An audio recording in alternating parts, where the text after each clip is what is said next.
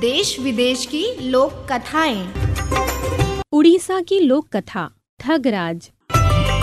वाचक स्वर सृष्टि शर्मा। जगन्नाथपुरी में रथ यात्रा की तैयारियाँ ज़ोर शोर से चल रही थी। पूरे देश से भक्तजन इस यात्रा में सम्मिलित होने आए थे। यहीं पर एक सराय में एक शहर के ठग और एक गाँव के ठग की भेंट आपस में हो गई। दोनों ही ठगी के लिए रोज नई जगह जाते थे। इससे पकड़े जाने का डर कम रहता था। यहाँ भी ये दो नामी ठग धन कमाने की नीयत से आए थे। गाँव के ठग के सिर पर सेमल की रुई का बड़ा सा बोरा था। शहर के ठग के कंधे पर छोटा सा झोला लटक रहा था। तुम्हारे पास क्या है? शहर के ठग ने गाँव के ठग से पूछा। मेरे पास ताजी हवा है, जो शहरों में नहीं मिलती। मैं इसे ऊँचे दाम पर बेचूँगा। इस बात से शहर का ठग ललचा गया। उसने कहा, मेरे पास कीमती पत्थर है, जो कहीं भी बिक जाता है। क्या तुम हवा के बदले मुझे अपना थैला दोगे? शहर का ठग तो यही चाहता था। तुरंत तैयार हो गया। रात में दोनों ठग अपने अपने घर गए। अपनी पत्नी और बच्चों के सामने डींगे मारने लगे। आज तो एक आदमी को खूब उल्लू बनाया। देखो छोटे से कोयले के थैले के बदले बोरी भर शुद्ध कीमती हवा लाया हूँ। लेकिन जैसे ही बोरी का मुँह खोला, रुई चारों तरफ़ उड़ने लगी। दूसरे ठग ने जब थैला खोला और देखा उसमें कोयले थे, उसकी पत्नी ने ताना कसा। चलो, आज ठग को भी किसी ने ठग लिया। कोई ढंग का काम तो तुम्हें करना नहीं है। अच्छा हुआ। अगले दिन फिर रास्ते में उनका आमना सामना हो गया। दोनों ने एक दूसरे को घूर कर देखा और फिर ज़ोर से ठहाका लगाया। ये भी खूब रही, उस्तादों से उस्तादी, एक बोला। मैं तो किसी सुंदरी के आँख का काजल चुरा सकता हूँ, दूसरा बोला। मैं तो ब्राह्मण के माथे का तिलक चुरा लूँ और उसे पता भी ना लगे? पहले ने रौब दिखाया। इस पर दोनों ने एक साथ ठगी करने की बात तय की। दोनों ने रात साथ में गुजारी। सवेरे वे एक घर में घुसे। वहाँ एक रईस बुढ़िया रहती थी। दोनों ने बुढ़िया के बारे में जानकारी आसपास के लोगों से इकट्ठा कर ली थी। वे बुढ़िया के पास गए, पैर छुए और बोले, बुआ, हम तुम्हारे भतीजे हैं। तुम तो इतने दिनों से घर आई नहीं। अब मेरे लड़के की शादी में तुमको ज़रूर आना है। बुढ़िया ने अपने भतीजों को बचपन में देखा था। इसी से उन्हें पहचाना नहीं। बुढ़िया ने अपने परिवार का हालचाल पूछा। फिर अतिथियों को चांदी के बर्तनों में खाना परोसा। ये बर्तन बुढ़िया को शादी में मिले थे। केवल विशेष मौक़ों पर ही इन्हें निकालती थी।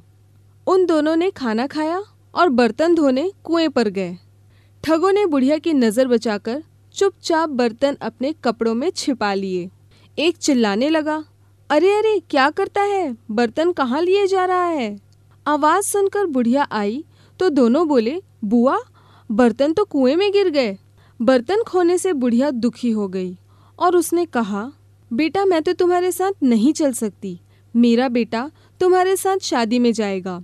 बेटे ने उन दोनों को बर्तन छुपाते देख लिया था। उसने माँ के सामने कुछ नहीं कहा और अपने घोड़े पर बैठ इन दोनों के साथ चल दिया। चलते चलते रास्ते में दोनों ठग बोले, ए भाई, घोड़ा रोको, बड़ी भूख लगी है। हमारे पास तो पैसे नहीं हैं। तुम अमीर आदमी हो, ज़रा अच्छा खाना खिलवाओ। क्यों नहीं? इस जगह मेरा लेन देन चलता है। हमें कुछ भी खर्च नहीं करना पड़ेगा। युवक ने कहा, वह इन दोनों को सबक सिखाना चाहता था। ठीक है, ये तो बड़ी अच्छी बात है, दोनों ठग बोले। तुम लोग यहीं रुको, मैं इंतज़ाम करके आता हूँ। ऐसा कहकर वो युवक वहाँ एक व्यापारी के पास गया। गुपचुप बात की। फिर वापस आया और दोनों ठगों को व्यापारी के पास ले गया। व्यापारी ने युवक को धन दिया, वो धन लेकर जाने लगा। तो दोनों ठग बोले, अरे भाई, अकेले कहाँ जाते हो? हम भी चलते हैं। नहीं, मुझे काम है, थोड़ी देर में आता हूँ। तब तक तुम्हारे स्वागत और खान पान का ध्यान ये श्रीमान रखेंगे। युवक ने व्यापारी की ओर इशारा किया। व्यापारी ने उन दोनों को डपट कर कहा जाओ पीछे, खेतों में मजदूरों के साथ काम पर लगो। उन दोनों ने व्यापारी को समझाने की बहुत कोशिश की कि वे मजदूर नहीं हैं, पर व्यापारी ने कहा, मैंने तुम दोनों को पैसे देकर खरीदा है, काम तो लूँगा ही। नहीं नहीं, हम लोग अच्छे घर परिवार से हैं। उस युवक ने हमारे साथ धोखा किया है। आपको भी धोखा दिया है। हम उसे खोज लाएँगे। आप एक बार हमें जाने दो। दोनों ने बहुत विनती की। व्यापारी को दया आ गई। उसने अपना एक नौकर उन दोनों के साथ युवक को खोजने के लिए भेज दिया। इस बीच वो युवक दूसरे गाँव पहुँच गया। वहाँ एक हलवाई की दुकान पर जाकर गपागप मिठाई खाने लगा। दुकान पर एक छोटा लड़का बैठा था। उसने कहा, मिठाई खानी है तो दाम निकालो।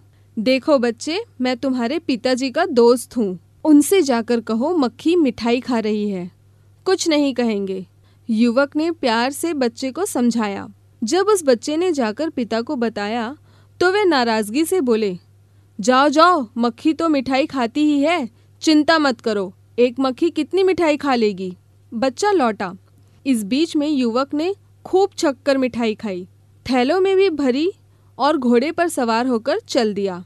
रुको रुको, बच्चा चिल्लाता रहा। आगे रास्ते में उसने एक बूढ़ी औरत को देखा। उसके साथ उसकी सुंदर बेटी भी थी। युवक उस पर मोहित हो गया।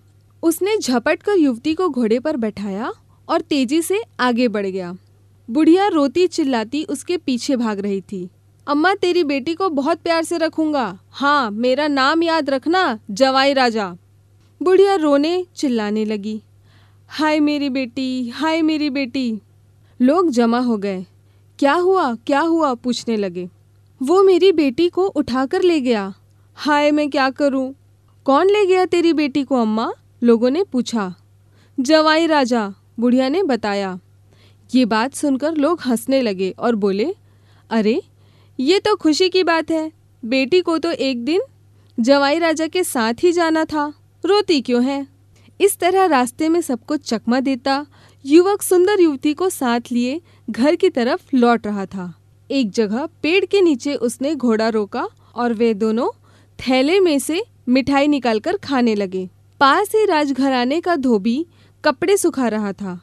उसने कुछ मिठाई उसे भी दी और बताया, ये मामूली नहीं है, दिव्य मिठाइयाँ हैं। वहाँ झील के उस पार पेड़ पर उगते हैं। जितनी चाहे तोड़ लो। खुद भी खाओ और बेचकर पैसे भी कमाओ। धोबी उसकी बातों में आ गया और विनती की कुछ देर आप मेरे कपड़ों का ध्यान रखना, मैं मिठाई लेकर जल्द ही लौट आऊँगा। जाओ पर शीघ्र लौटना, हम अधिक देर नहीं रुक सकते हैं, युवक ने कहा। जब धोबी चला गया तो युवक ने राजघराने की कीमती वस्त्रों की गठरी बांधी, घोड़े पर लादी और युवती को बैठाकर चल दिया। व्यापारी का नौकर और दोनों ठग उसे ढूंढते हुए हलवाई की दुकान पर पहुँचे। उसकी बातें सुनी और अपने साथ मिला लिया। आगे बुढ़िया मिली। वो अभी तक अपनी बेटी के लिए रो रही थी। अब इन पाँचों की टोली युवक की तलाश में आगे बढ़ी। तो देखा, धोबी लुट जाने पर अपना सिर पीट रहा था। उसे भी साथ लिया। वे सब रास्ते में अपनी अपनी कहानी सुनाने लगे। सब क्रोध में थे और युवक को पकड़ना चाहते थे। अंततः एक गाँव के बाहर इन लोगों ने उस युवक को पकड़ ही लिया। सबने उसका घेराव किया और धमकाने लगे। बचने का कोई उपाय ना देख वो बोला, देखो भाई, आप सब मेरी बात सुनो। मैं कोई चोर उचक्का नहीं हूँ। मैं आप सबका सामान लौटा दूँगा। जो मिठाई मैंने खाई थी, उसके पैसे दे दूँगा। मैं तो परख रहा था कि कैसे लोग आसानी से बेवकूफ़ बन जाते हैं। आप सब छोटे मोटे फ़ायदे के लिए मेरी बातों में आ गए। आज आप सब मेरे मेहमान हैं। मैं आप सबके रहने, खाने का इंतज़ाम अपने एक मित्र के घर में कर देता हूँ। रात्रि को आराम कीजिए। सवेरे मैं सबका सामान लौटा दूँगा। फिर आप लोग अपने अपने घर चले जाना। वे सब लोग खा पी कर सो गए। युवक ने मोहल्ले के चौकीदार को घूस दी और डोंडी पिटवा दी। गाँव में कुछ नए लोगों को देखा गया है। लगता है पड़ोस के जासूस हैं। जो कोई इनको पकड़ने में सहायता करेगा, उसे इनाम मिलेगा। पकड़े जाने की घोषणा सुनकर दोनों ठग, व्यापारी का नौकर, हलवाई, बुढ़िया, धोबी सभी घबरा गए और वहाँ से जान बचाकर भागे। जाते जाते अपने पास का सामान भी वहीं छोड़ गए। बहुत दूर निकल जाने पर जब लगा कि कोई उनके पीछे नहीं आ रहा था तो दोनों ठग एक जगह बैठ गए। एक ठग दूसरे से बोला, भाई, आज तो जान बची। तुम शहर के नामी ठग हो और मैं गाँव का। पर हम तो छोटी मोटी हेराफेरी करते हैं, मामूली ठग हैं। असली ठग तो वो युवक है। ठगों का राजा ठगराज। सबको खूब चकमा दिया। उधर उस युवक ने सबके भागने का तमाशा देखा।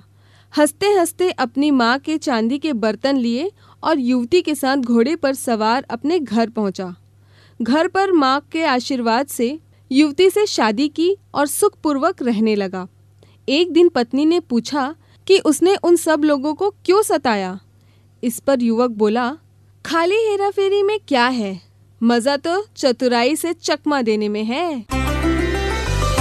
अभी आपने सुनी उड़ीसा की लोक कथा ठगराज वाचक स्वर सृष्टि शर्मा। संकलन करता शशि जैन। ऑडियो प्रस्तुति। रेडियो अर्पा।